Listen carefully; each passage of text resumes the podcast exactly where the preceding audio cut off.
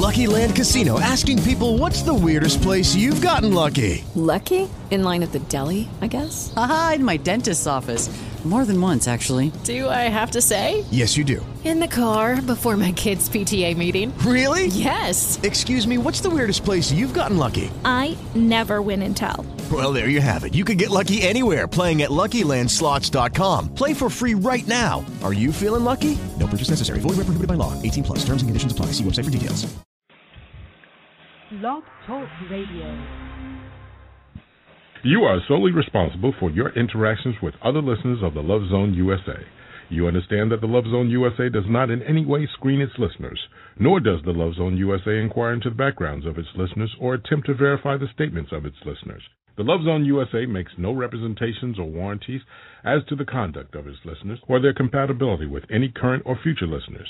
In no event shall the Love Zone USA or Blog Talk Radio be liable for any damages whatsoever, whether direct, indirect, general, special, compensatory, consequential, and or incidental, arising out of or relating to the conduct of you or anyone else in connection with the use of this service, including without limitation bodily injury, emotional distress, and or any other damages resulting from communications or meetings with other listeners of this service or persons you meet through this service. You agree to take reasonable precautions in all interactions with other listeners of the Love Zone USA, particularly if you decide to meet in person. In addition, you understand that the Love Zone USA makes no guarantees, either express or implied, regarding your ultimate compatibility with individuals you meet through listening to the Love Zone USA, the Love Zone USA, the Love Zone USA.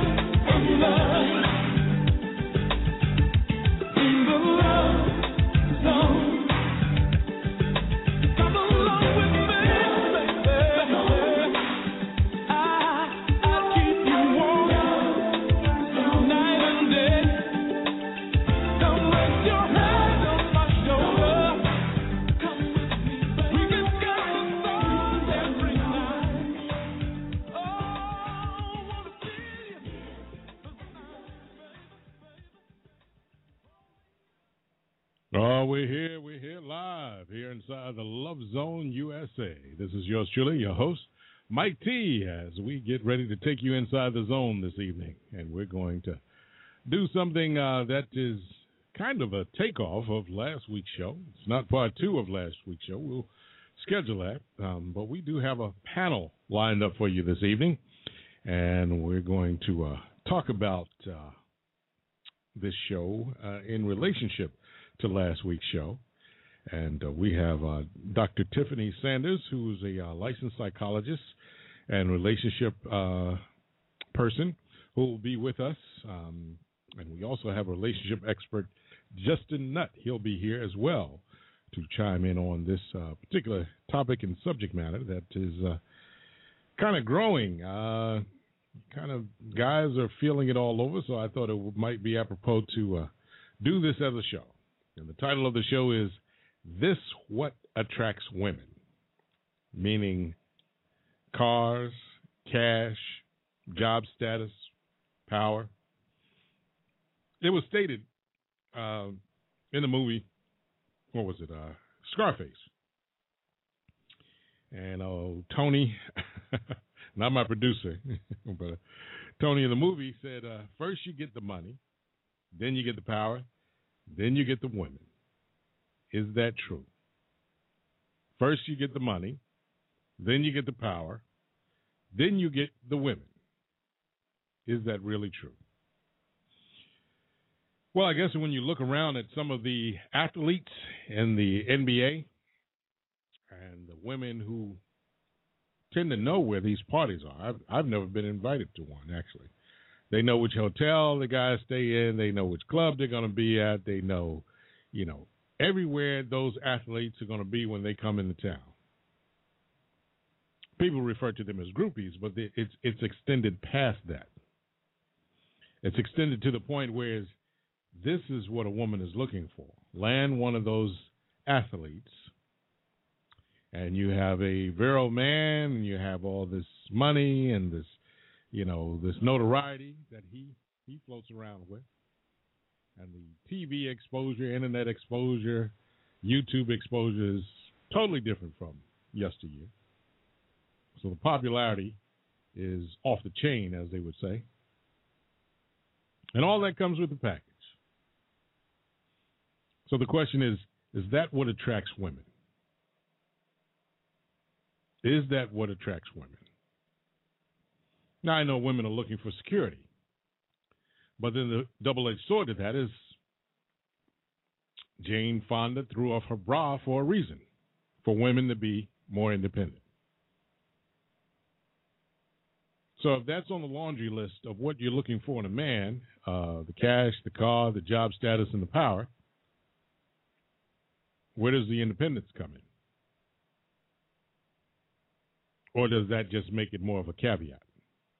We're going to discuss that and find out tonight. We're going to ask our panelists to chime in on that uh, topic, and we're going to see what they have to say about it. Yes, indeedy. And I'd like to say that uh, our chat room is open, and I also want to remind you guys that uh, if you have to go on the go, on the road, take the show on the go. We are on tunein.com.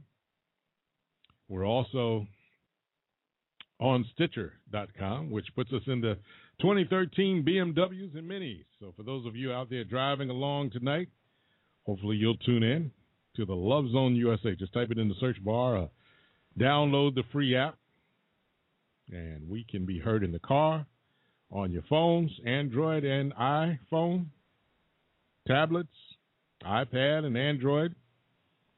And uh, we are everywhere trying to fill out this platform so that you can have the Love Zone USA wherever you go. And if you miss us, have no fear. You can check us out on blogtalkradio.com backslash the Love Zone USA tomorrow and listen to the archive or download it to your uh, mobile device.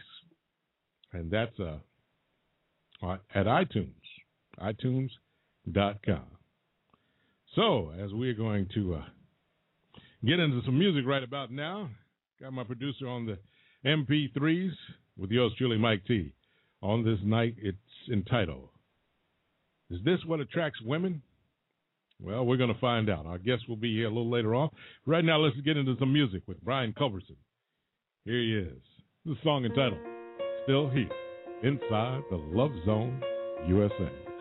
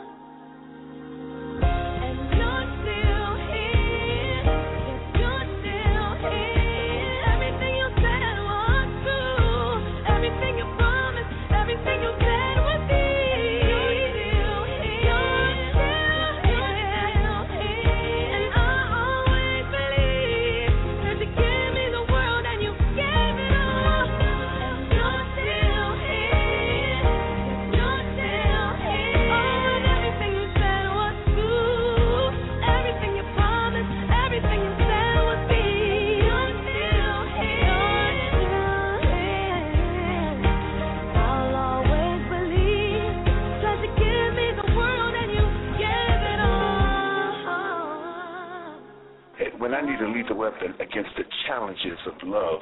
I call on the Love Zone USA. This is Danny Glover. If you're tied up, you better stay tied up because it's cheaper to keep her. This is from T. It says, It's cheaper to keep her. It's cheaper to keep her. When your little girl make you mad. and you get an attitude and pack your bag. Five little children that you're leaving behind. Son, you're gonna pay some alimony or do some time. That's why it's cheaper to keep her. Help me say it, y'all. It's cheaper to keep her. See, when you get through saying that judge in the face, you're gonna wanna cuss the whole human race. That's why it's cheaper to keep her. Cheaper to keep her.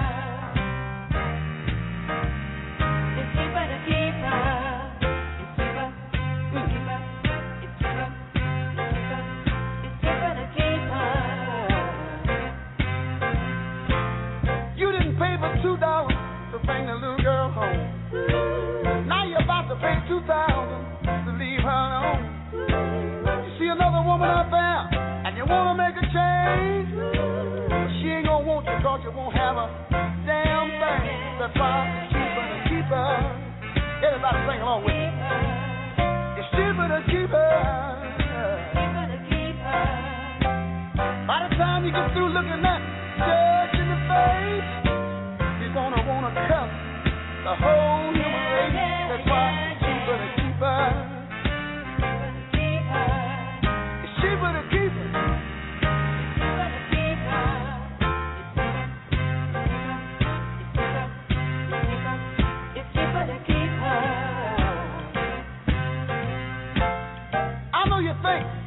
grass is greener way over on the other side.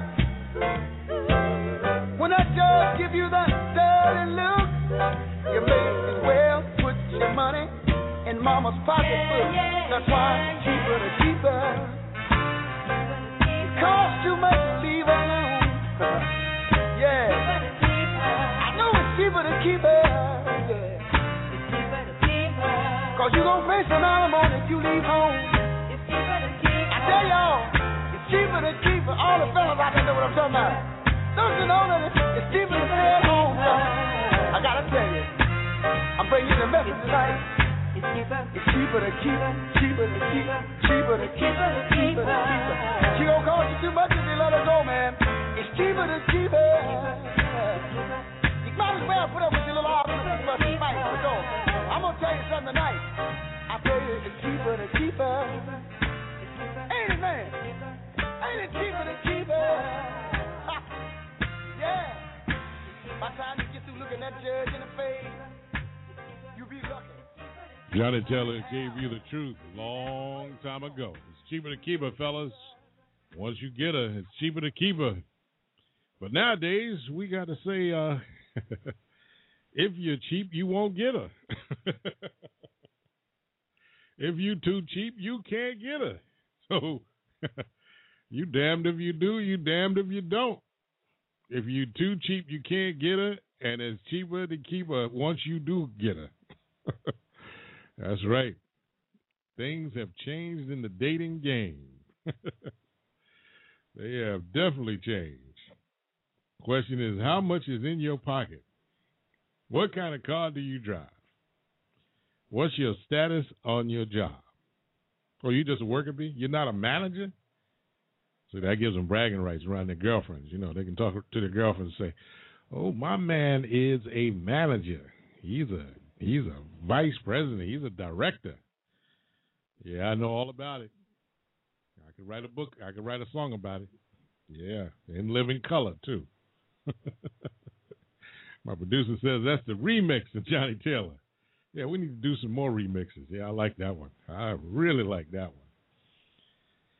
And uh, next year, we're going to do a segment for the love of money. Once a month, we're going to do a show for the love of money. Yeah, my boys, the O'Jays. And we're going to talk about money because it is so important in relationships nowadays that they have put such, and women have put such an emphasis on this. What you ain't got, what you don't have. And we, we scratched the surface last week. That's why we're going to have a part two to Confessions of a Gold Digger. We scratched the surface. We only scratched the surface. We're going to dig deep the next trip around, and we're going to get a panelist, panel of uh, guests to uh, comment on that. But tonight's show is titled Is This What Women Are Attracted to? Cash, job status, the cars, the power. As it was stated in Scarface, Is that all they're attracted to? Or is that initial attraction? You know, because we can flip the script on the guys when they look across the room. What's the initial attraction? For some guys, it's TNA. For others, it's a pretty face.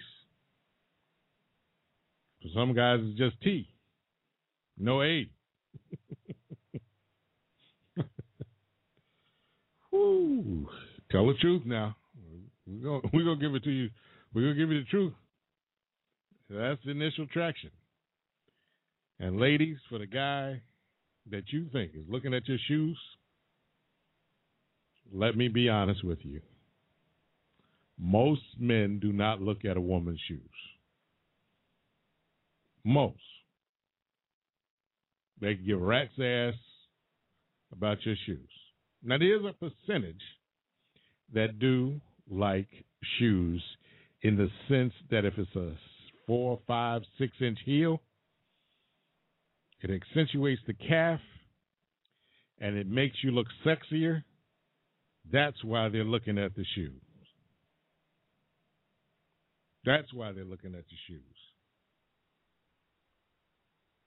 So now I want you to know that for a fact. And I think we got a call on the line tonight. Um, let's see here. Let me go in here and see who we have on the line. It looks like somebody's coming inside the zone with me. Hopefully, uh, looks like the name is Lorna. Is that is that correct, Lorna? Yes. Lorna, Lorna, how are you? I'm all right. I Welcome. was listening to your show, and so I decided to call in. Well, that's great. That's great. Uh, did you know the title of the show? Yes, um, I see online it says um, it's about what attracts women. Yeah, and and off of the um Scarface. Yeah, uh, to take off, statement. off off that subject, and it seems like today it is growing. You know, it was done in the movie a while back, but it, it seems like today that is more prevalent when when um, men are talking about women and what what attracts them to a man. And what's your take on that? Well, for me, I'm 21 years old, so I only know, you know, up to this point in life. But like, um, for me, I think it was. It's not money, and it's not like the way a guy looks. Believe it or not, it definitely is personality, 100%. And I think that's for a lot of women. I'm not saying all women, but a lot of women my age and older because I don't know about the younger crowd, but I know about people my age and above. You know. So you- So you say so you say you're 21 now. Now you're, you're basing this on your girlfriends at work and your girlfriends that you're associated Um, with. girlfriends at work, growing up, um, relatives, all kinds of stuff like that. Because, um, to be honest, I know. Okay, you said you gave an analogy about heels or shoes or something like that, right? Yeah, I said I said most men are looking at you know their attraction is totally different from women. So, so if a man sees you in a club or out, he's not looking at the shoes unless you know they're real sexy, and then he's more looking at the ankles and the calves and the legs, and that accentuates it. So that's their Right. attraction initially, because you know when you're walking in a parking lot, you know, I- I don't think he's looking at your car. He's not looking at you know whether you have a title at your job. That and it was proven with um, um, uh, I guess Tiger Woods. You know, they said the women that he was dating, cheating with on his wife, one was a hostess, one was a waitress. So it really wasn't about the employment. Mhm. Well, um, well, for that you're talking about like that superficial, uh, what makes you interested in a person. But uh, like for me, I'm thinking about more along the lines what keeps you interested in a person. And like as a female, I know like looking at a guy, I like he could look nice, and there can be another guy who can look like ugly, like horrible, messed up teeth, bad haircut, and the other guy look really nice. But that guy, the really nice looking guy, doesn't say anything out of his mouth respectful or like something that caters to me, like my sensitivity as a woman that, you know, says, Oh, you're beautiful or something like that, oh you're a wonderful lady, like I'm gonna blow that guy off. But the guy the ugly guy, if he's all, Oh, I think you're so sweet. I think you're so nice, and like you know, he kind of caters to my ego. Then I think I'm more interested in that person, the person that ca- caters to my ego. Okay, okay. So, so when you- you're saying it's it's based off the personality and how they, I guess, uh, approach you, the approach. Well, it's not even an approach. That, well, it's not really the approach, but I mean that's a part of it. But I think it's the overall character of the other person, you know, because character determines a lot. You know, character can change your body language and things like that. You know what I mean? Oh, I totally agree. I totally agree. You know, let's get into the character of the heart of the person Right. because the car can crash, the cash can go, Mhm. the job can be terminated, and But all then- that power that someone was attracted to is out of the window. So what are you left with? The But then I- individual. but then again, like um just for like little examples or whatever, um when it comes to character, like you know, growing up like as a female, it's is different from growing up as a male or whatever. Like you're given a different mentality. So like as a girl growing up, you're taught about like you know Prince Charming, Mr. Right, and stuff like that. And so it like you base the guys you're interested in off of what your ideal Mr. Right is in that character. And so I think for a lot of women, because I'm African American, so for a lot Mhm. of African American females, when they see like you know the gangster thug type guys, they might like a lot of gangster thug type guys straight out the pen don't approach you like, hey yo, hey yo, you know they come at you kind of sweet and smooth sometimes, and that's how I think a lot of women get caught up because that character that um you know comes straight off the pen, it's really like a secure, oh you're beautiful, don't worry about me leaving you, and also I'm strong and confident, so don't worry about me like you know not being able to protect you, you know. Whereas when it comes to like some of the other brothers who are just in their books and not worried about women, they may look at a girl and say, "Oh yeah, I think you're cool" or whatever, and it's just like conversation. It's not really like all that heart and feeling like the other brothers put in. So Mhm. Mhm. So you're saying, you know, even the thugs. Uh, the reason that I guess a lot of people online, and I see it on Facebook from time to time, that when a guy says, "Well, this is what you're interested in," the thug, and he's got a gold chain, and he's probably standing next to a BMW. It's not even the, the gold chain. It's just character because he can own, you know, like he has a presence that owns everything, you know, where it's like, oh, nobody's to, you know, punk him or like hurt me or, you know, distract him from me, you know? Okay. So do you think the the, the rap videos or the images on BET and these award shows and the guys in the music industry, do you think that has a lot of influence on, you know, the swag and, and why women are that attracted? Not anymore. Not anymore. Not anymore. Not Hmm. with like because, and I say that because like I know with recent like news, um, I guess with like Chris Brown getting back with Rihanna and like people like Drake and Chris Brown fighting over Rihanna, and then there's like um, it's different it, situations with different um football players and even Tiger Woods and people like that. Like it kind of makes it look like oh there's nothing in that life, you know. Whereas you look at people like President Obama, and you're like, oh, okay, that's the new look, you know. you say that's a new look. I think it is. oh, okay. All right. Well, I'm glad. I'm glad there's another another another example out there. You know, uh, other than Mhm. the gold chain and the gold teeth and the Lil Wayne look and the dreads And like and the gold chain, honestly, has been out. I think, even though like rappers like 2 Chainz and things like that are trying to bring it back, but I think it's out. And I think the new looks that guys have aren't like, you know, something that attracts the ladies. I think it attracts other men because nowadays, like tight jeans and um just like all kinds of little silly things are like in there. I don't think that stuff is attractive. So. All right. Well, um, would you hold on for a minute because I want to talk about the media's influence in these rap videos Sure. and the Ciroc and the and and, and what is it, uh, Louis Fourteenth, and what did you say the other night? Um, Dom Perignon and all these bottles of the women at the club. Uh, I, I want to talk about how that influences, you know, what what women are choosing today. So, Lorna, would you hang in there with me for a minute? Sure. Okay, we're going to come back and talk to you for a minute.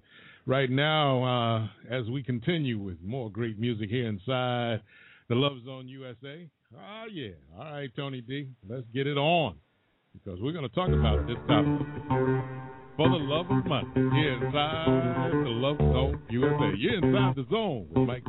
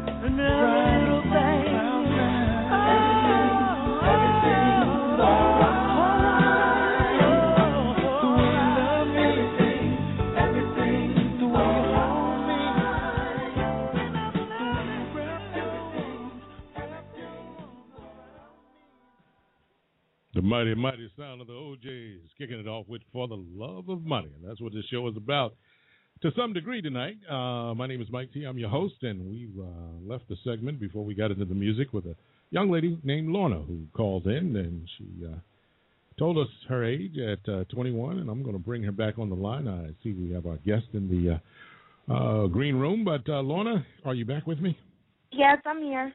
Back into the zone. Uh, real quick, where are you at in your life at this point? Are you working? Are you just graduated college? Are you still in school? Um, I'm working at Mercy Fitzgerald in the oncology department. Okay. Um, I'm also about to in two months I'll be uh, married for a year because I was married last year, December twentieth. Uh, wait a minute. Let me let me uh, understand that. You said you are married for a year now. Well, I will be married for a year, December twentieth. Okay. Okay. Congratulations. Congratulations. And and where did you meet your husband at? Ooh, I met him at the club. at the club, at the club. Tony, get the record out. okay, so now now let's get into this before I bring my uh, guest on. Uh, he's one of the panelists, and uh, so you met him at the club, and and and, and how did he approach you? Um, he asked me if I was Jamaican because um the DJ said something about like all the West Indies, Jamaicans, Trinis, all that. Like it was just giving shout outs to like you know islanders or whatever. And he asked me if I was Jamaican, and I told him my father um and his family is Jamaican. And so he was like, "Oh, okay. Let me get your number." And I was like, "Uh, okay." Okay, now what what what, what in 2020 hindsight? That's a year ago. I want you to take me back to the club. What initially attracted you to him? Um, he had an accent, so I figured he was Jamaican, and Okay. like, Okay. so I was like, okay, I'll give him my number. If I don't like him, I'll block him and never have to see him again, you know.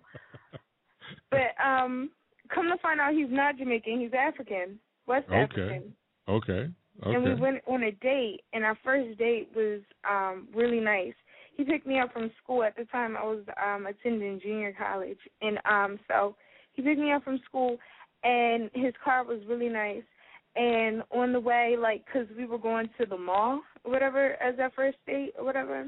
Okay. And um 'cause I told him I needed to buy some shoes, and he said, "Fine, we'll just go and get something to eat and stuff." And so he picked me up from school. Um, his car was really nice. Okay. okay. Now wait a minute. Wait minute. What, nice. what kind of car did he have? He had an Audi. He had Audi. Yeah, but he was borrowing it from his sister. Right. So You it was know- really pretty. Didn't know that at the time though. No, I didn't even care really. I just liked the color. It was like jet black or whatever. And I was just like, oh, that's so pretty. and like, um, I just, I really didn't care. Like, um, we were talking for so long, and I got comfortable with him, you know. Um, so when we went on our date, um, we went to like a pizza joint, uh, California Pizza. They make like um really weird pizzas. Um, we were eating there, and he was talking to me, and he speaks a couple different languages, and that was impressive. Um, and we just really got to know each other, and I really liked him, so, So, so, so that, that kicked it off, and and then started from there. But I noticed you said you liked the car of I all the the car. things. I liked his outfit. Okay, now we get to the outfit, but it was the car. For, okay, I got it. I got the it. Well, car, the outfit, the accent, it was all like that. It caught my attention, but um, his personality definitely reeled me in. Okay. All right. Well, I want you to hang in there for a second. I, I want to bring our guest on. Uh, he's a relationship expert, Lorna, and Mhm. uh, I want to introduce him to you right now. Uh, Justin, are you with me? Yeah, sure am. Justin, it's been a while. How are you? Welcome to the Love Zone. Uh, I've been doing good, and I'm uh, glad you asked me to be on tonight. Uh, I'm glad to have you. I thought this show might fit, and you might be able to lend some insight. Have you been listening to uh, Lorna and and, and the, the the topic and and how this is all fitting in?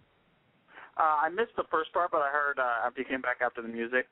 Um, Okay. Uh, she met her her husband, who she's now married to uh, for almost a year, December twentieth, and she talked about the first date. And one of the things that she did mention, and now it's it's it's live and in living color, but it's on tape, was the car. and and this show is about is that what women are attracted to?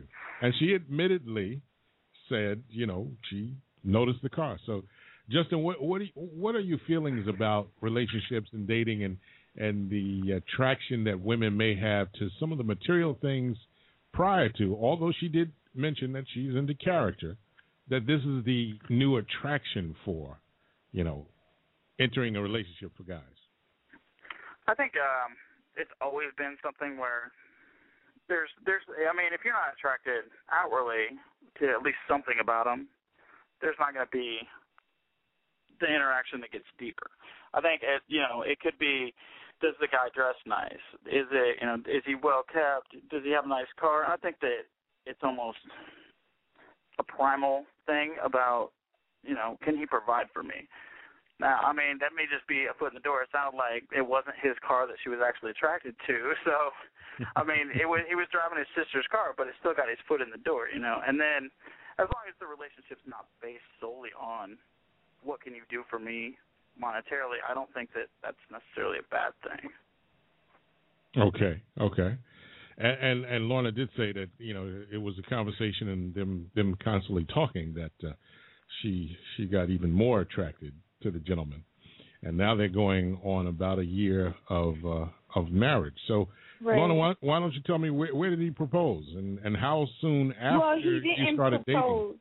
Oh wow! He didn't propose. I proposed. You you proposed? Mhm. Um, what happened was okay. Um, while dating or whatever, there was a few times like we broke up, but we always got back together not too long after breaking up, and that was only because like I was always interested in other people, not so much in the sense of like oh you're not entertaining me or I'm not really attracted to you. But my husband, he didn't really go all out for me, you know, and that kind of made me feel like, oh, well, maybe somebody else will. And most of the guys who I ended up dating, other than my husband, like they did go all out, but they weren't as sincere and they didn't really care as much as he did. And I learned that out the hard way.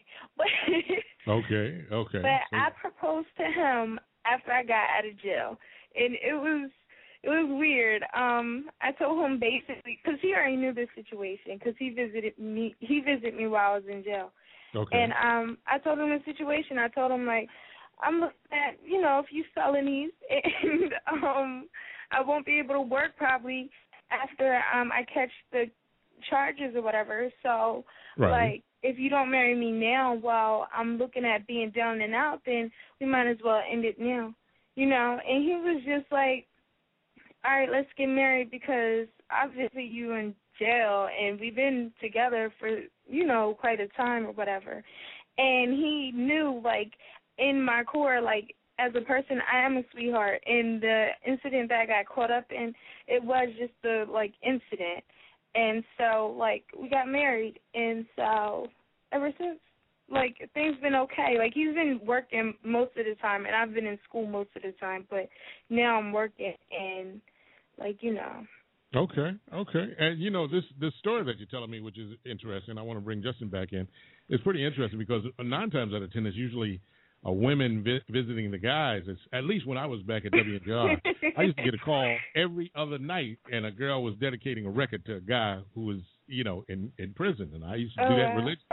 I started to make it a segment. It happened so often, but you know, for for it to be in reverse, this is very interesting. And Mhm. and do you think because of the situation you were in, it um it tended to make you look at the individual more than material things when you were uh, looking at me? Okay, okay, Definitely because like I, like he wasn't the only guy I was involved with. He was the only person I was intimate with. But I was still dating other guys and I was still real close with other guys. And out of all the guys that I knew, he was the only one that really reached out while I was in prison. Well, not prison, in jail or Okay. whatever. And um like a lot of the other guys, they would write letters or whatever. But they would, you know, they weren't like letters saying, you know, oh, you're going to make it out, things are going to get better, you don't deserve this, things like that. They were more along the lines of, um, I would bail you out if I knew you was faithful type things. And then I would get phone calls. Well, when I would try to make phone calls, it would be along the lines of, oh, we're done. I don't want to mess with you anymore. Like, how could you get caught up in something crazy like that? You know, and so And you got to, got a chance to see people for what they were really about in, for in relationship. not what they're really about, because I wouldn't say that's what they're really about, but I can see how deep our relationship was, how superficial it really was. You know. Right, right, right. Uh, So you didn't. You it doesn't seem like you put a lot of emphasis on his car or what he had or or or how much money he made. That wasn't that wasn't uh, the crux of your relation. Your your It beginning wasn't the because there were, uh, like I said, there were other guys who were older, make more money, had more like benefits than he has and gives me. But at the end of the day, he gave me the whole shebang. You know that consider c- consideration and um, you know hope. You know he didn't give up on me. Okay. Now, now let me go back to our topic. With your girlfriends, with your coworkers, with Mhm. you know the nights out with the girls, do you find that this topic comes up a lot about? Oh, he's got a car and he does this, and do they talk more about that today? Do you hear more about that and the material things than the you do? other the- day the other day I was in the office with my supervisor, um, my workplace support uh, manager, and a colleague, and we were talking about our men because my manager's married, and uh, the workplace support lady she's married, and um, my colleague she's never been married, but she has a baby father with one guy, and she's in a relationship with another guy. And we were just talking about our um relationship situations. Um and I was just like my year being married to my husband, it's been hard. Like we argued about a lot of stuff, but at the end of the day it's been worth it. And so the other women, um, my manager, she was saying how she appreciates her husband and she's been married for 26 years, I think she said. Um, and she appreciates her husband because after all those years, he still makes her feel special and there's still security in their marriage, you know. Mhm, And mhm. um I think that is what plays a big role because the other women wouldn't want to say because the one who isn't married and who has a baby father and a boyfriend, she was saying how she's thinking about getting married, but she's afraid because she doesn't want to have to have another baby, and she knows the guy wants to have another baby or whatever. But she was saying that he's so good to her and makes her feel so good about herself that she's thinking, you know, he's the one, and he's she's going to stick with him regardless of like you know having to have another child because she knows he'll do his part. And I think it's that security in knowing that he'll stick around and do what's right and protect you and you know. Okay. Well, I'm going to bring Justin back in, and I have another person on the line real quick. Let me get him in. Uh, his name is Ben. And, and, and again, um, you know, we're talking about uh, you. You're in a situation where you talk to your colleagues, and they're in uh, some precarious posi- positions. Um, ben, are you with me? Yes, I'm here. Ben, uh, where are you calling from? I'm calling from the Bronx, New York. Bronx. Okay. Yeah. Real, real quick before I bring Justin back in, in your experiences, is this topic um, factual, relatable? Uh, I don't even know if that's a word, but have you experienced the, the women being attracted because of what you had, what your material things? I don't know your situation, but uh, can you speak on that? Has, has it ever happened to you?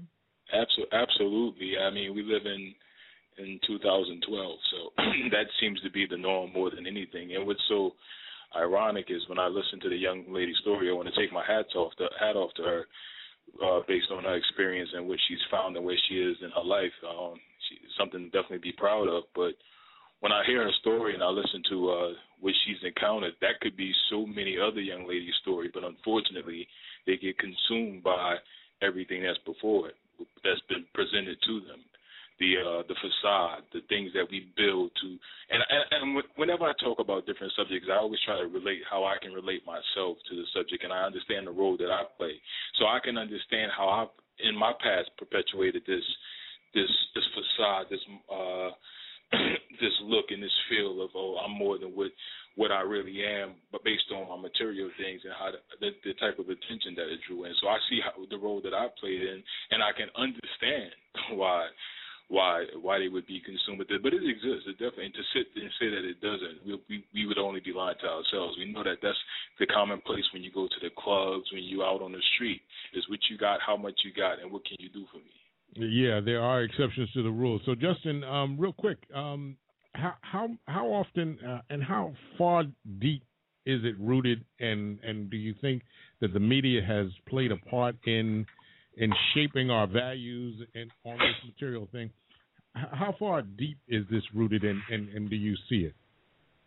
Um, I think it varies depending on the person. I know, um, like uh, Ben was talking about, I've been in a situation where you know I want this girl to like me, and I'm going to put, you know, I'll put out as much money there and put on that act. You know, back in the day it was, you know, I can do this and I can do this, and show up in a nice shiny car and all that to get the girl. And I think that, I mean, everybody pretty much perpetuates it. Media, I mean, you don't put people on TV, you know, who get the girl or in movies that are driving, you know, some old beat up 1981 Chevette. You know, that's not the guy that the girls, you know, oh my God, I want to ride in your car. No, it's the guy that's got the Ferrari.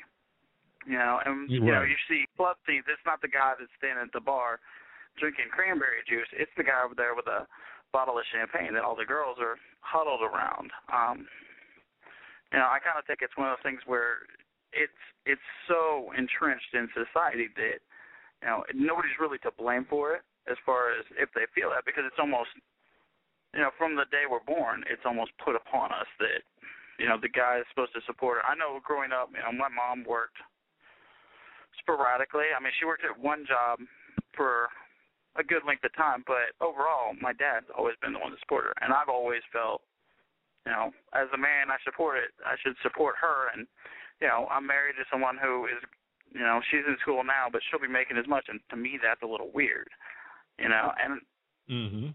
I think it's something where no matter your role, you know, in society, it's kind of there, and you always, you know, it's a capitalistic kind of thing where that's what our society's sort of driven off of is money.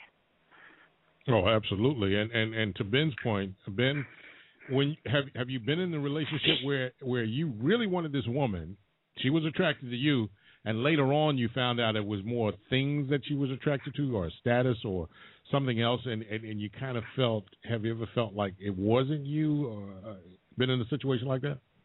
Well, well, I, I'm actually in that type of rela- relationship right whoa, now. whoa. Um, but but this is the thing. I've I've matured and I've come to a place in my life that I know I know better, and I know not to be consumed by worldly things or those that want worldly things. But it took it was a learning process for me. I didn't I didn't come to this place overnight. So I use this as an opportunity. When I think of the young lady that I've always been infatuated with, we worked together.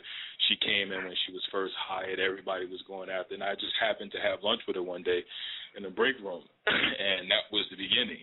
And I thought that was my way in, and so we carried on the conversation. And throughout time, I realized it wasn't me that she was necessarily attracted to. It was the fact that I was a professional black male.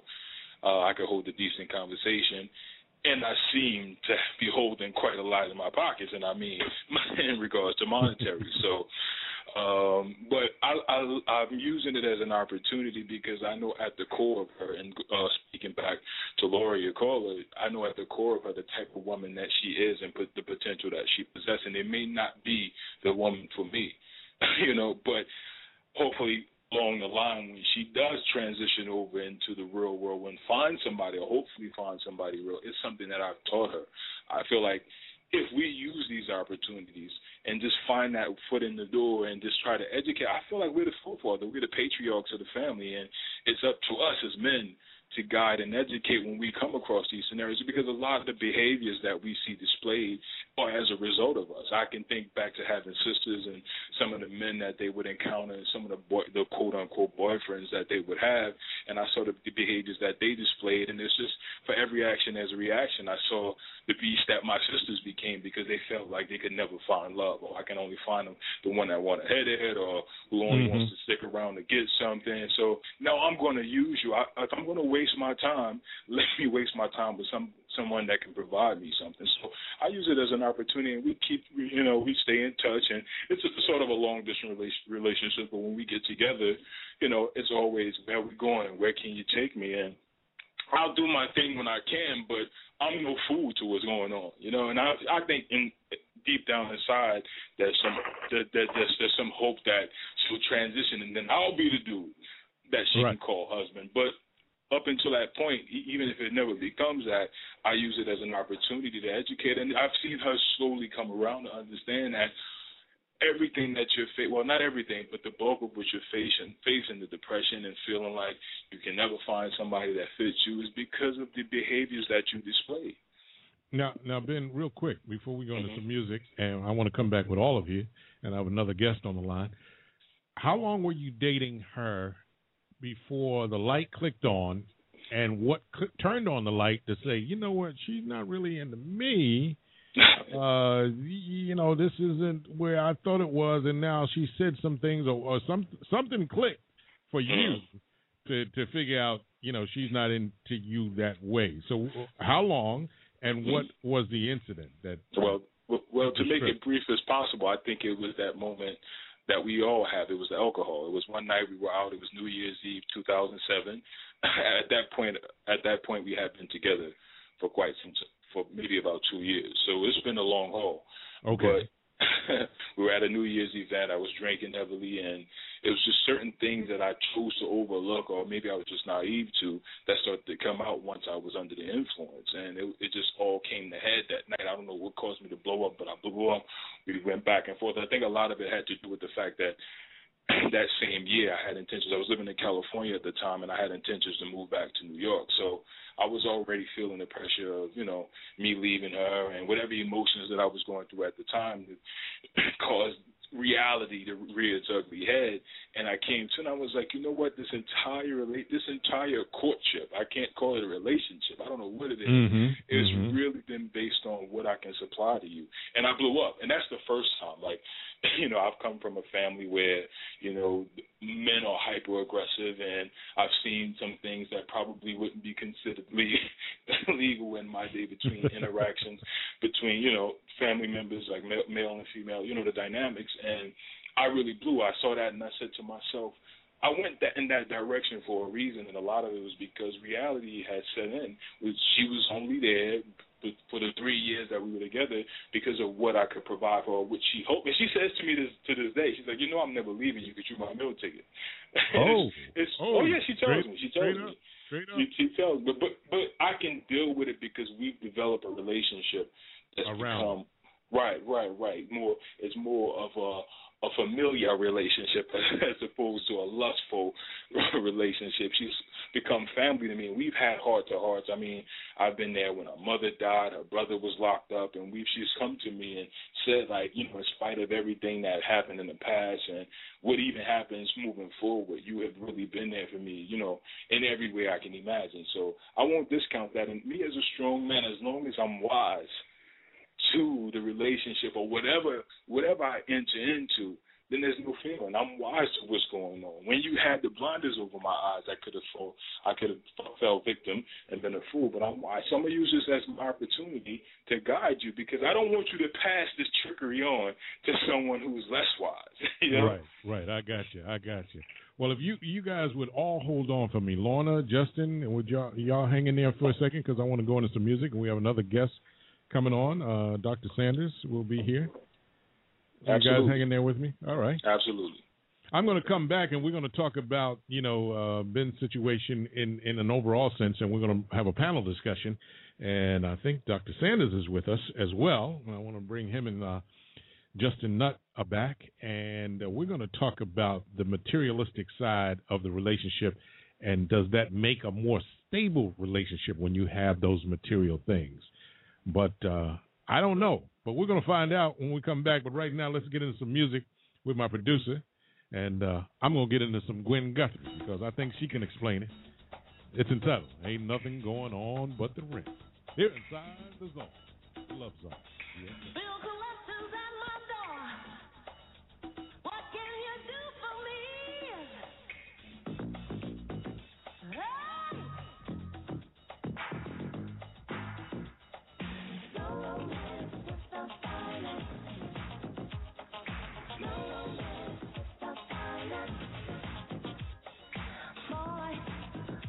life is free.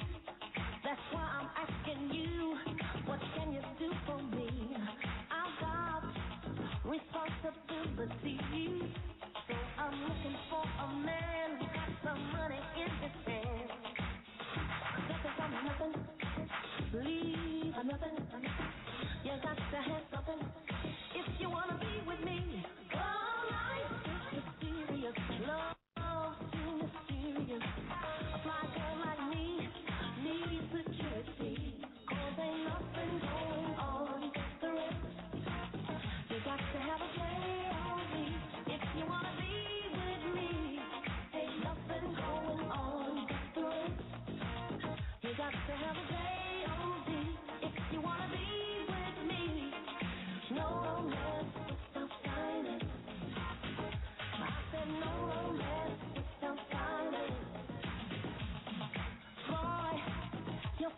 words are sweet, but we're only wasting time if your pockets are empty.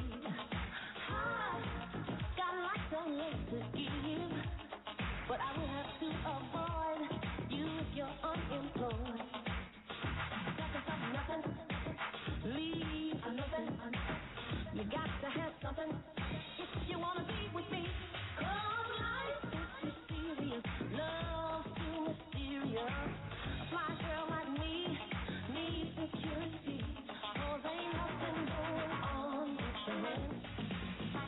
To have a game.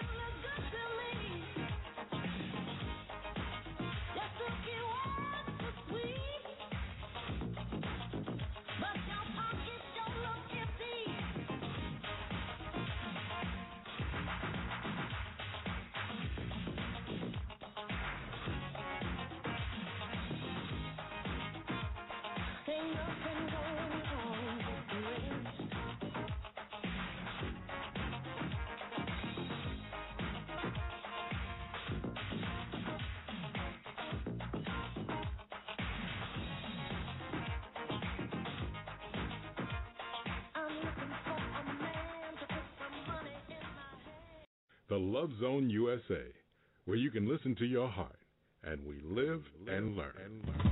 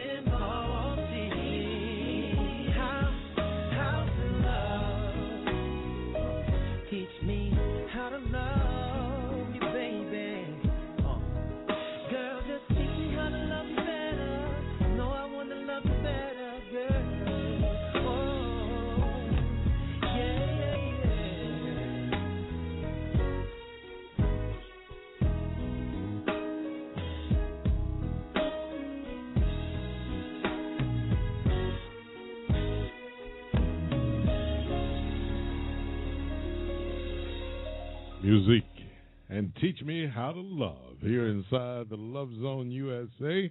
Well, I got somebody who's going to teach you how to love, a good buddy of mine, and she's uh, like family here. Want to bring her on before we bring Justin Nutt back in. And uh, are you with me, Dr. Sanders? Hello, Dr. Sanders, are you with me? Hello, hello. I'm here. Sorry about that. Oh, that's okay. That's okay. I just want to make sure you're with me. I'm on- sorry. It was my phone was on mute, so I was talking. I was like, "Hey, here I am." So good to see you. Good to talk to you. Welcome, welcome, Dr. Sanders. It's been a minute. It has, but I love the warm reception. Yes, we are like family. Oh, that's good. That's good. So, have you had a chance to listen into some of the conversation that has been going on? I heard a little bit where the gentleman was talking about how the lady um was taking advantage of him, but I didn't get too much beyond that. Well, Ben, I'm going to be bringing him back in as well, and Lorna. Uh, you probably didn't hear about her story, but I'll give you some brief synopsis. Ben has been dating a woman who eventually. Uh, is that me or? I'm here. Can you hear me? Oh, yeah, I can hear you. I can hear you. No, there was a little noise there. I didn't know what was going on. But Ben has been dating a woman for a while, and then he discovered, I guess, at a New Year's Eve party. Um, doc, hello, Doctor Simmons. Is is is? are you okay over there? because I'm. I am. I'm actually uh traveling, but I had Oh, my earphones in, so you I would talk to you that way. But I'm going to take take those out, so hopefully I can hear you. Um, you oh, can hear me a little oh, bit no, better. no, I can I can hear you good now. I can hear you good. Uh, I mean, if you, you you're driving, you say? Uh, well, I'm a passenger at this point. I, Oh, I- okay. you- Okay. Yeah, that's okay. But I'm I'm fine. I can talk.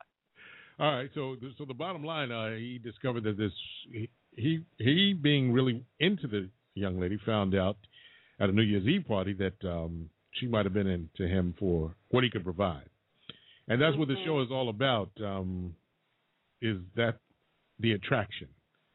And when women do that and men feel it, you know, it sets up a kind of kind of you know the way society is. You know, it's pr- quid pro quo, as one of the doctors said, and I'm only into you for what you can do for me. So, Dr. Sanders, what's your take on that kind of thing that might be permeating in society, uh, promoted by the media and videos, and people are taking art, art, art? I don't know if art is imitating life or this is life. You know, I think it's a component of life. Um, unfortunately, some individuals are not inclined to be in a relationship unless they can get something out of it, whether it's monetarily or um, some sort of tangible item. And um, in, in many cases, guys have found themselves susceptible to those sort of women because, you know, maybe they're attractive, they're seductive, um, or, or even vice versa, guys who may go after guys because they can provide um, something for them. Um, what we have to do is look for people who meet our, our qualities, our they have our same moral values and beliefs, not go after someone because they can provide some sort of tangible item or monetary value. Because truth be told, just like beauty is fleeting, the money sometimes dries up, and what will you have afterwards? And you want to have love and love and substance to the relationship. But but we got this attraction thing. That's that's the real key. You know, I'm attracted to you because you pulled up in a nice car. You know, and this is what kind of helped swoon me along with your conversation. And um, Well, I ain't gonna lie. I've seen a couple guys pull up in a nice little, you know, Mercedes Benz. I, I turned my head a couple times too. Ain't nothing wrong with looking. They got hopefully they look nice inside the car. You know, I mean, let's be real about it. You know, there's a lot of factors that attract us to people, and if you have, I'm not gonna look at no broke guy. I'm gonna be honest with you. You know, No. but I'm not about to be with you for what you can provide me. It's okay if that's part of the attraction because if you're riding in a a Honda Civic, now that ain't a bad thing if you're using that to save money and you you know, you don't need a big ball of car if you trying to be more efficient with your money. But if you ain't got much to offer, you know, then I don't really need to also entertain the idea as well. Because in my opinion, you know, I want someone that that has um some of the pieces that I'm looking for in a good guy, and it's not necessarily a good- nice car because that doesn't mean the guy is going to be a good guy. But I want the entire package in terms of an attraction. But I'm not going to stay in a relationship or date you or be with you because of what you can provide me. That just doesn't make any sense. okay, uh, Justin, are you there? Uh, yes, I am. And, and what's your take on that? Uh, the doctor clearly laid it out plainly that you know she's not going to be with you just for what you can provide because she's looking a little bit more, but that does play into it. So, what, what's your take on that in relationships as you see them today? Um, I think that honestly, I think that that's totally acceptable as long as you going into it, you know, you know that it's not all about money. Now, I think um, it's realistic to want somebody that is on that same level, or that you're not going to have to support. You know, I mean, I'm guessing that uh, your stance is the fact that you don't want to have to be providing for him. Is that correct? Well, I would want us to be equal partners providing, or you know, it's not one person is uh, footing everything and the other person is along for the ride. You know, that's that's an unequally yoked and unhealthy relationship in my eyes. So, but if if there's a piece that that's going to attract me to you. Yeah, driving a nice car might get my head to turn a little hard, like Beetlejuice, uh, or maybe necessarily having a nice outfit on. That that's a part of the attraction process. It, it's nothing wrong with looking good for the other sex. Um, but am I going to be with you, or should people entertain relationships just because of what they have? Not necessarily. I think that's just the wrong reason or purpose behind dating someone. Well, let me go into Obama, and and I want both of you to comment on this. Obama had a hole in his car, and it's pretty well documented that when he was dating Michelle, uh, that there was you know fumes coming up, I guess through the floorboard. And now we look at him; he's the president. So if if if the attraction of these women are going to rule out guys who don't have the Audi, the you know Mercedes Benz, and and and we're not getting into the character or the heart of the individual. I know there are a lot of women today probably looking at Obama, power, successful, articulate, uh, seems to have everything under control, and is the president of the United States, but probably wouldn't give him a second look in that car in that Volkswagen Beetle with the hole in the floor. So I'd like both of you to comment on that, of the fact that women may be overlooking men who can potentially be something more, but because of economic situations, and I heard there's a lot of tent cities around the United States, and I was just on the news the other day, that they're not giving these people an opportunity for love. What's your take on that, both of you? Uh, Um, I'll let the I can- gentleman speak first. Okay. Oh, you want me to speak first? Yeah, sure. Go ahead. Okay. Um, I can actually speak directly to that. I actually, um, before I met my fiance, well, even when I was first dating her, I had a car that it had been wrecked and made a god awful noise. The exhaust had a hole in it, and I mean, there was girls where I would go out with them, and you know, we would meet wherever, and then they'd be like, "Oh, that's your car." Oh yeah, yeah. Oh no, I got this, or you know. But with her, she took the other stance. I mean, and so I've been with the girl where it's like they didn't want anything to do with me. Now, I mean, they're still friends of mine. I'm friends with pretty much everybody I've ever gone out with, and they'll be like, oh, you know, now they're all interested because I mean, I was in school, I was doing my masters, and now I have a good job. I make good money, and suddenly it's like, oh, well, you know, we should hang out. And I'm like, you realize I'm engaged, and it's hmm. kind of one of those things where clearly it was that car that stopped you. I mean, Yes. that's very clear that you saw the car and you're like, oh, that's your car. I mean, and suddenly uh, you don't want to go out tomorrow or you don't want to go back to your place. And now that I have plenty of money, suddenly you're like, oh, you know, I think I messed up with you. Well, yeah, you did, but you know, as far as I'm looking at it, I'm really happy you messed up because Right. now I know that you know my fiance Shannon.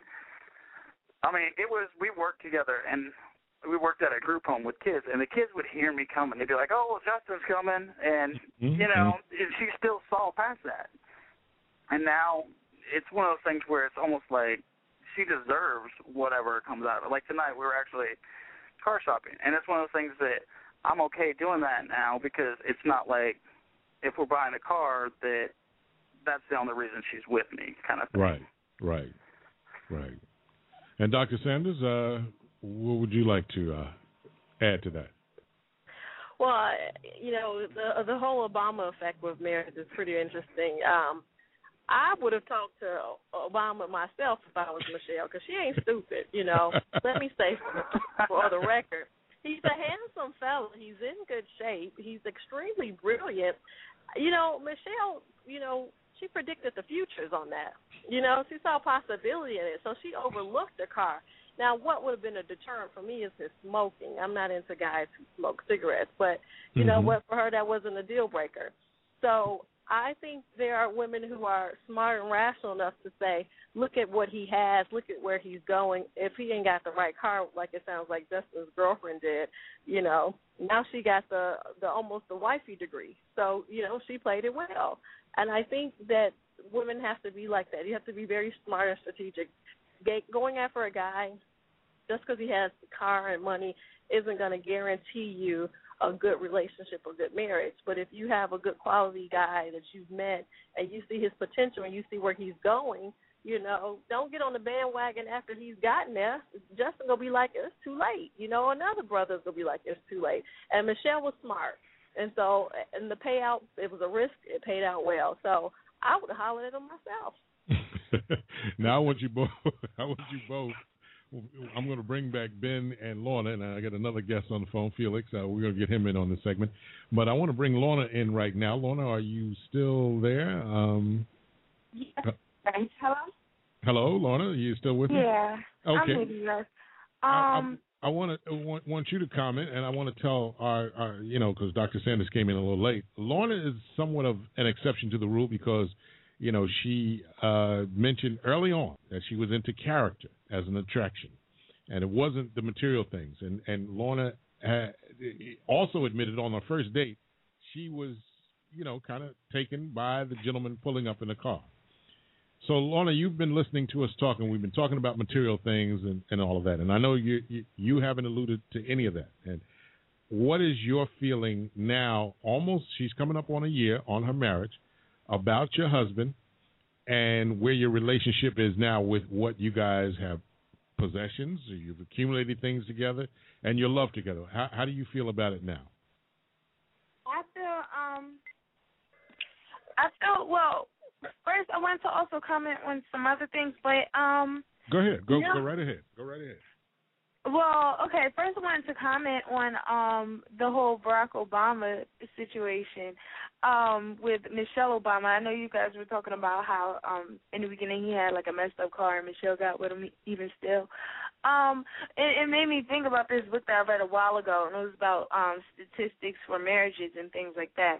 And it was talking about how marriage is the the idea of marrying someone because of love is a new radical idea whereas back in the day it was all about status and all about um money and things like that cuz back in the day you only got married I guess for um you know arranged marriages or whatever or if you wanted to be governor like you had to have a mistress I guess and um I think that um when it comes to like things where it's like oh he looks good but he has a busted car I think it's like, what is he doing for himself? You got to think about things like that, you know, like what is he working towards? Does he have any goals besides having, I mean, fixing his car, you know?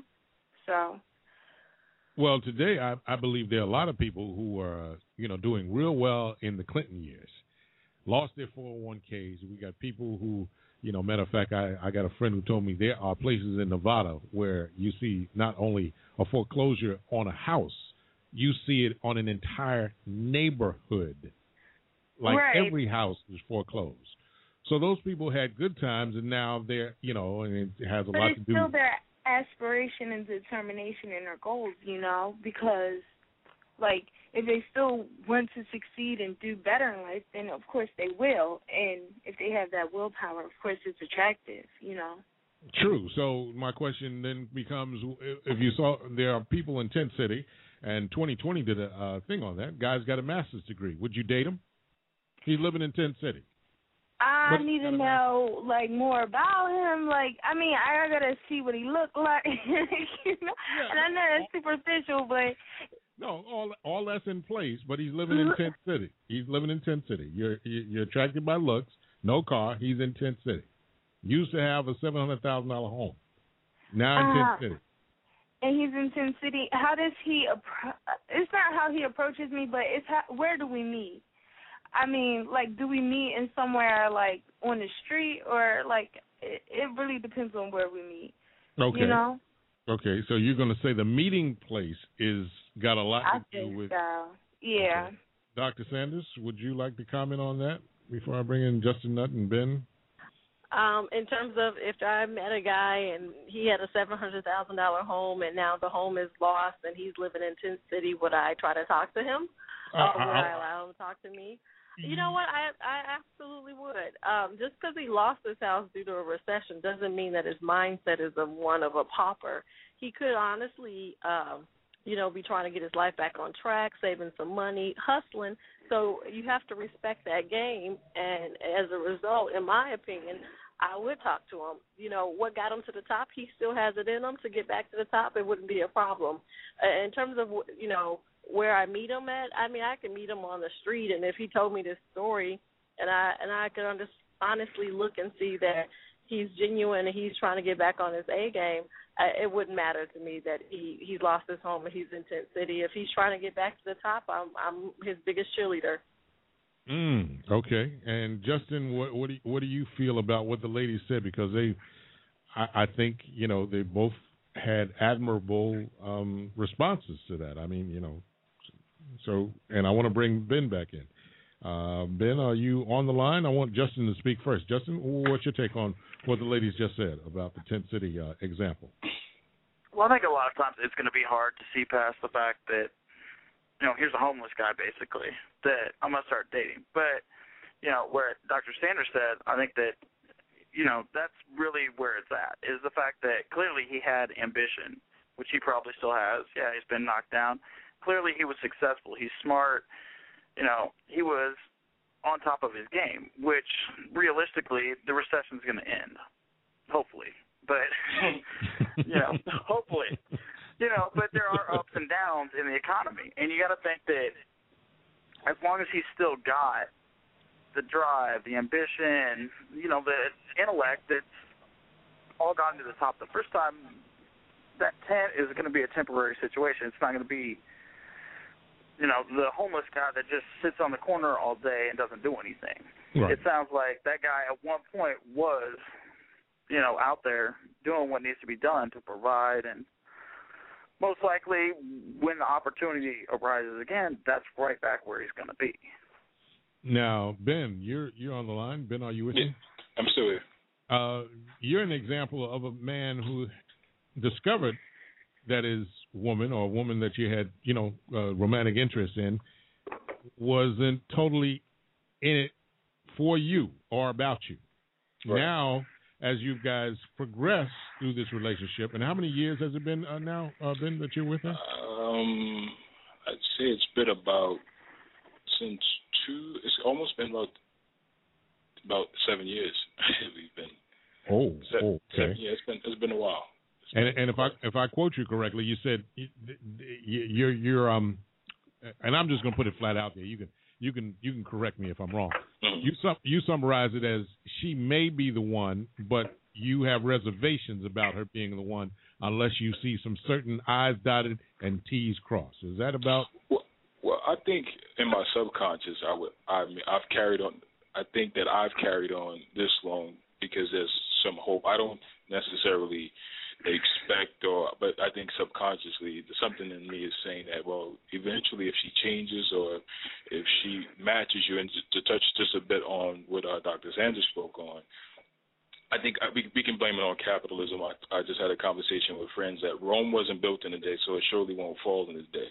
Um, we can blame it on just this Western way of thinking that monetary. I tell my team all the time that when we when we think of success, we can't think of success in terms of monetary value. There's so many things that I equate success to. So when I'm looking for my match or my partner, it's not necessarily in in monetary gain. It's about what what can you match me in intellect and spirit and soul. And I, I think I'm a bit of an anomaly uh in regards to my friends and those that I surround myself with. So uh just I I I I know that with her, I, I see hope, and, and even if it weren't with me, I would hope that it would be with someone who can share the joy and and and the beauty that I've helped to create. I think it's my obligation to be aware and to to to to know what it is that she suffers from. Just like I said, having sisters, being raised by a strong black woman, uh, to understand what she's been faced with and the reason why she is what she is, and maybe not even completely understand why she is what she is, but just the knowledge that I have, I think I'm obligated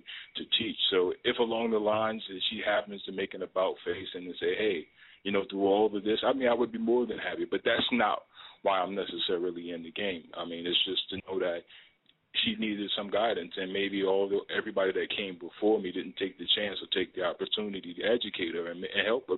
And I, I've seen change in her throughout the years, and as long as she's receptive, I mean, I, I have no problem with being there. It's my obligation to be there. Okay, and Dr. Sanders and, and Justin, would you help me with this? Seven years invested. Um, not totally sure if he's going to cross or jump the broom. If I if I'm summarizing this correctly, but he has seen changes. But there is a point where he says that if those changes, if certain I's are dotted and T's crossed, then she could be conceptually the one. In both of your practices and relationships of dating, uh, have you ever seen that switch get flipped after seven years? What's the chances and statistics in your own? What's the chances of a man marrying a woman after seven years? Is yeah, that that he, that- yeah, that he has had reservations about, and that initially it started off he was a meal ticket, and she's even said that, but he's seen some progress. But he she hasn't dotted all the i's or t's on his list for him to go that extra step to commitment. What do you think, uh, in your experiences, will that happen? Or, Well, I would tell the woman to keep it moving. You know, she's wasting her time with him. If he can't tell at this point, then it, he ain't about to tell. do you Uh, believe that, uh, Dr. Sanders? Really? I do absolutely. Don't don't waste seven years on a guy, and and he can't commit to you to a level where it leads to marriage. You you have to understand, a man gets uh better with age, so to speak. You know, like he he's more marketable or attractive uh, attractive as a mate the older he becomes. It's the reverse effect for a woman, so to speak. So if you're wasting seven years and he doesn't deem you as the one, then he ain't the one, and you need to keep it moving.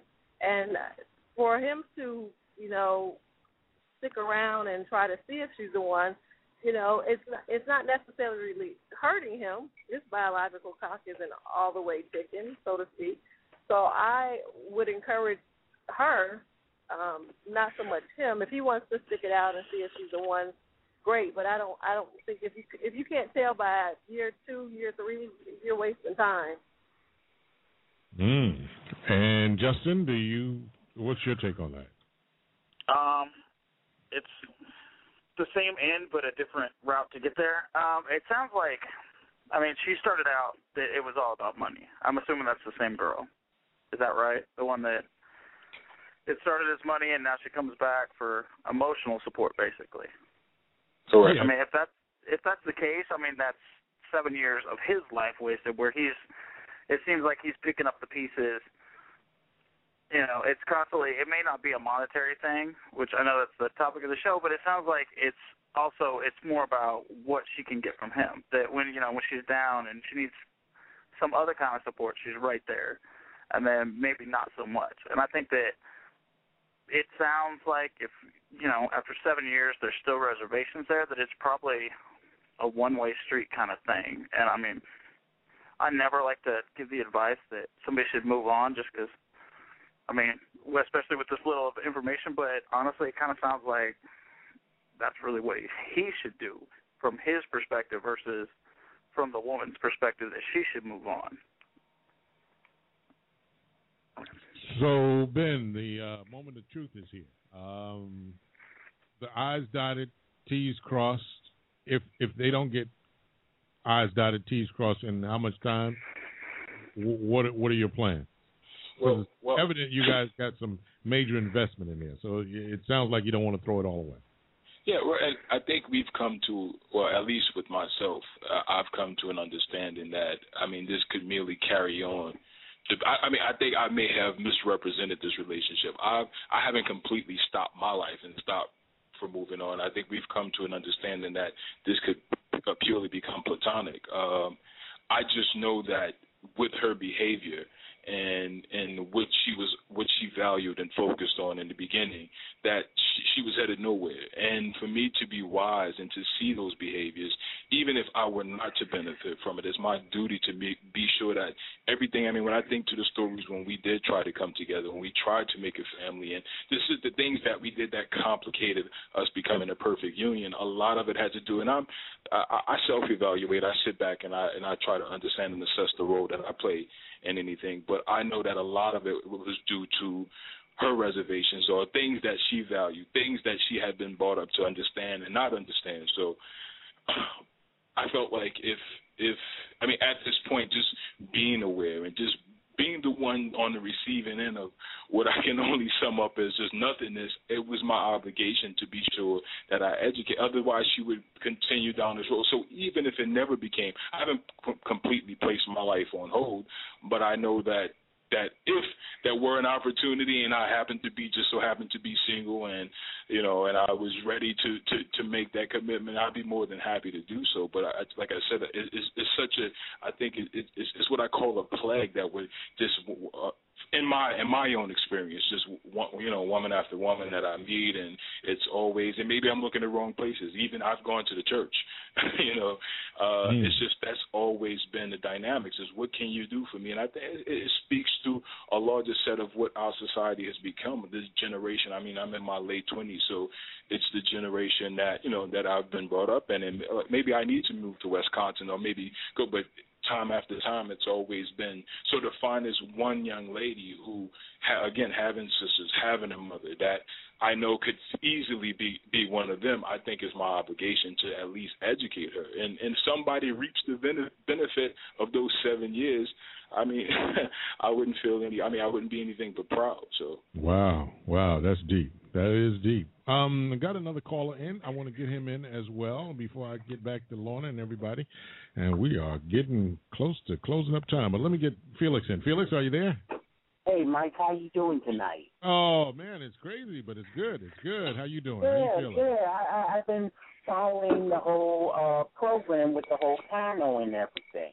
And I know you said you had a comment. Uh, my producer said so. yeah, uh, yeah, yeah. Because even though this might go back, say maybe yesteryear with some of the panelists, but it was like a thing where okay, if like if I met a young lady, and even before we even get together for a date, the woman is like asking me where do I work, where do I live, what type of car am I driving, what are your prospects um in the next five, ten years, this, that, and the other. And I'm like, uh, can we at least maybe go out, have a little fun, and then we can talk about the particulars a little later? Okay, I'm- Felix, you bring up a real good point. I, I, I don't mean to cut you off, but real quick, Dr. Sanders, Justin, when is it appropriate for a woman to do that inquiry or get that laundry list out?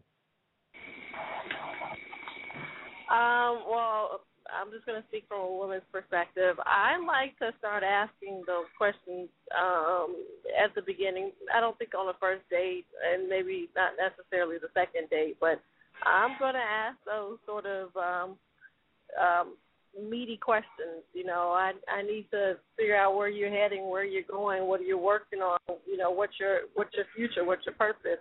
If your goals and future and, and thoughts don't align with mine, then it may not be a good fit. I'm not going to necessarily ask you what car you drive. I will hopefully have gotten a chance to see that when you come by and pick me up on a date. But but it's not going to be necessarily a deal breaker either. But, but, but oh, so, oh yeah, oh yeah. so the, before the first date, you're saying this has hap- this has happened to you, Felix? Yes, yes, yes. Wow. And even like I, I've had situations where, um, you know, I'm talking to a young lady and not letting her know who I am and what I do. And it's like, uh, they're like, oh, you probably some bum or whatever, whatever. But then when they really see me later, it's like, oh crap. Well, Mm. I Follow what I'm mean, saying? I, I would just say this quickly, Felix. You know, before a first date typically occurs, there's sometimes a few phone calls to get to know the person and feel comfortable. Oh, yeah, so oh, those yeah, questions definitely. are asked then. I think they're warranted to be asked then because you're not a, you're not wasting your time, and you darn for sure shouldn't waste his time. So if you know, I like to ask those tough, meaty questions, not to scare the person off, just to see are we uh, compatible? Are we equally yoked? Um, but if Yeah, she, yeah. go ahead. Um, Dr. Sanders, I don't have a problem with that, but the way this one particular individual brought it to me, you know, I mean, I'm not gonna lie, she caught me off guard, but it was like, okay, fine. I mean, we could talk about it, no problem, but but then at the same time. On the same breath with her, she was like, "Well, I want to know before I even invest a minute of my time with you." I'm like, okay. Could that Yeah. be because she's had some bad experience with someone prior to Dr. Sanders, and that That could uh, be potentially. Uh, you know, she might have gotten spurned before. You know, Yeah, uh, and I, I- I met a lady. I, I was just going to quickly say I met a lady that um, I, I was quite fascinated with her. Um, she's dated the football player. She's dated the guys after money, and and um, you know she's looking for a good quality guy. But when this guy approached her in the the church parking lot, he didn't say the right things to impress her. And she asked those questions over the phone, and and he didn't say the things that she wanted to hear. So she got rid of him. She said, "I'm not going to talk to him." I thought that was pretty uh pretty steep. But there are some women, if you don't have the right uh zeros in your bank account, if you don't have the right uh credentials or you know pedigree, they don't want to be bothered. And you know what? That's their loss. If you were a guy and they missed out on you because of that, that's their loss. Let them go on and meet Yeah, somebody yeah, else. yeah. That- Hopefully that- they'll that- meet that- somebody that's good for them. That, that, that, that's how I look at it. Because even when I was with my ex fiance, even though we had a rocky relationship and everything, but Right. after um she um did a number on me, and she went with somebody else, but then like within I'll say maybe sixteen months, she was starting to hear that I was um doing a lot more traveling. I was doing a lot more work out on the West Coast, down in Miami and everything. And a lot of stuff that I was doing was seriously blowing up. And then she's like, "Wait a minute, are you doing?" I said, "Yes, I'm doing all this and some." You know, you know, I'm I'm go, I was going to different um premieres. I was at different um A list parties, this, that, and the other. And she was like, I messed up. Uh, yes, you did. Big time. Well, I think that's that's that's the society that we kind of live in, and Justin alluded to it. Uh, I think you know many men have a, have have seen that, and that's what this show has been all about. And unfortunately, we may have to do a part two to this one. Oh, it's an Mike, interesting Mike, topic. Mike, I, I, I second that. I second that, Mike. yeah, I, I think we might have to do because time is. Whew, I, I don't mean to cut everybody off, but Lorna, are you still there? Yes. I um, wanted I to wanted say- to Go ahead. I wanted to comment on his scenario situation um incident. Like um the way she approached you, I mean, if you got the vibe that it was wrong, it was wrong. But at the same time, you also got to, you know, be a little considerate and see things from her point perspective. What would make a girl in her right mind just up and go with some random guy? Not to say that you give a guy like um the third degree over the phone like oh what do you do where are you from who's your mom da, da. no but there are ways to um discreetly ask and so the fact that she didn't ask discreetly it tells you that okay she's out to get something okay so that was your you know your roadblock your stop sign your red light saying okay Oh, i don't oh, like yeah, this Oh yeah, oh yeah. But I for mean, you- wait, I, I'm Oh, sorry. sorry, go no, ahead. but- I'm sorry. Say that again. I'm sorry.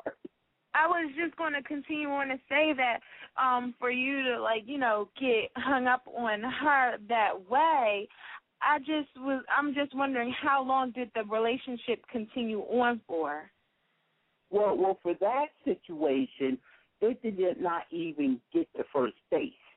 It did not even get the first base. But the one with my ex fiance, we were together on and off for almost uh nine years. And when oh, I well, when you didn't marry her, so that says something. No. you know, it did. It, it, No, I, no, I just think no, these long dating relationships are just ineffective, and time it's just not efficient with time. If you're on and off for nine years and you haven't jumped a broom yet, then what she did was already a, a warning sign of behaviors from prior.